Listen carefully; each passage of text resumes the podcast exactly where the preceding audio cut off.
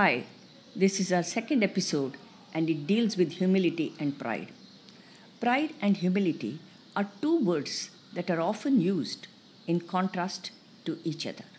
The key difference between pride and humility could be that pride refers to an excessively high opinion of one's importance, whereas humility refers to having a modest opinion of oneself. In the epic Ramayana, Ravan has been mortally wounded in the battlefield and is lying down on his deathbed, breathing his last breath. Ram turns to his brother Lakshman and tells him to go to Ravan, who has been a great scholar, in spite of being a demon king. Ram says, Go to him, Lakshman, and request him to share whatever knowledge he can. The obedient Lakshman rushes to Ravan's side and whispers in his ears, O demon king, the noble Ram has given you an opportunity to mend your ways. Share your vast wisdom, do not let it die with you, and you will be blessed. Ravan responds by simply turning away. An angry Lakshman goes back to Ram and says, He is as arrogant as he always was. He does not want to share anything. Ram looks at his brother and asks him, Where did you stand while asking him for the knowledge? Next to his head, so that I can hear what he has to say clearly. Ram smiles, places his bow on the ground, and walks to where Ravan lies. Lakshman watches in astonishment as his brother kneels at Ravan's feet. With the palms joined and extreme humility, Ram says, Lord of Lanka, I punished you for abducting my wife. You are no more my enemy. I see you now as the wise son of Rishi Vishrava. I bow to you and I request you to share your wisdom with me, or else all your wisdom will be lost forever to the world. To Lakshman's surprise, Ravan opens his eyes and raises his arms to salute Ram and shares his knowledge. It is the humility that Ram showed that made Ravana share his knowledge. How are these values related to our daily lives? When you think of a leader, several qualities come to mind charismatic, visionary, risk taking, and so on. But humility is one word that is not generally associated with leadership, yet, it is seen as a virtue.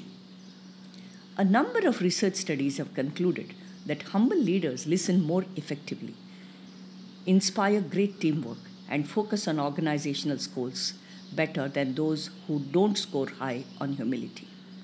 A survey of 105 computer software and hardware firms published in the Journal of Management in September 2015 reveals that humility in CEOs led to higher performing leadership teams, increased collaboration and cooperation, and flexibility in developing strategies.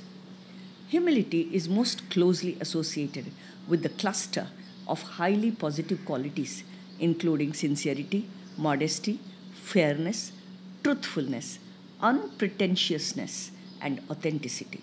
It is a part of the emotional quotient. What do these humble leaders do? Humble leaders admit their mistakes and take responsibility. When things go right, they share the success with the others. They encourage people to speak up, respect differences of opinion, and champion the best ideas. Pride, on the contrary, can lead to downfall. Our dignity and self respect is referred to as good pride, but bad pride is the deadly sin of superiority that reeks of conceit and arrogance. It is this pride which gives us trouble. Pride stops us from building a team. We feel we are the best. Stephen Covey has said, It takes humility to seek feedback, it takes wisdom to understand it, analyze it, and appropriately act on it. Pride does not seek feedback and it prevents us from admitting mistakes. Pride destroys relationships. Pride makes one get too absorbed with oneself. This might lead to alienation from the friends. It might also prevent one from enjoying the successes of friends. Pride distorts your perspective on reality. Many problems in business are caused by ego interfering with judgment. Choices that should be clear to be the leader become clouded by an obsession with self advancement. How to correct the pride problem? recognize your pride. C.S. Lewis, quote, If anyone would like to acquire humility, I can, I think, tell him the first step. The first step is to realize that one is proud, and the bigger step, too. At least nothing whatever can be done before it. If you think you are not conceited, you are very conceited indeed. Unquote. Admit your pride. There is perhaps not one of our natural passions so hard to subdue as pride. Beat it down, stifle it, mortify it as much as one pleases. It is still alive. Even if I could conceive it, that I had completely overcome it, I should probably be proud of my humility. Unquote. Benjamin Franklin. Thankfulness may consist merely of words. Gratitude is shown in acts. Express your gratitude. Thankfulness is the beginning of gratitude, and gratitude is the completion of thankfulness. Any questions that you may have could be addressed to your query, mystory at gmail.com. I shall try to answer it as quickly as I can. If the query is good, I might pick it up to feature in my podcast. What are you waiting for? Key the query right away. That's all for today. I will see you next week.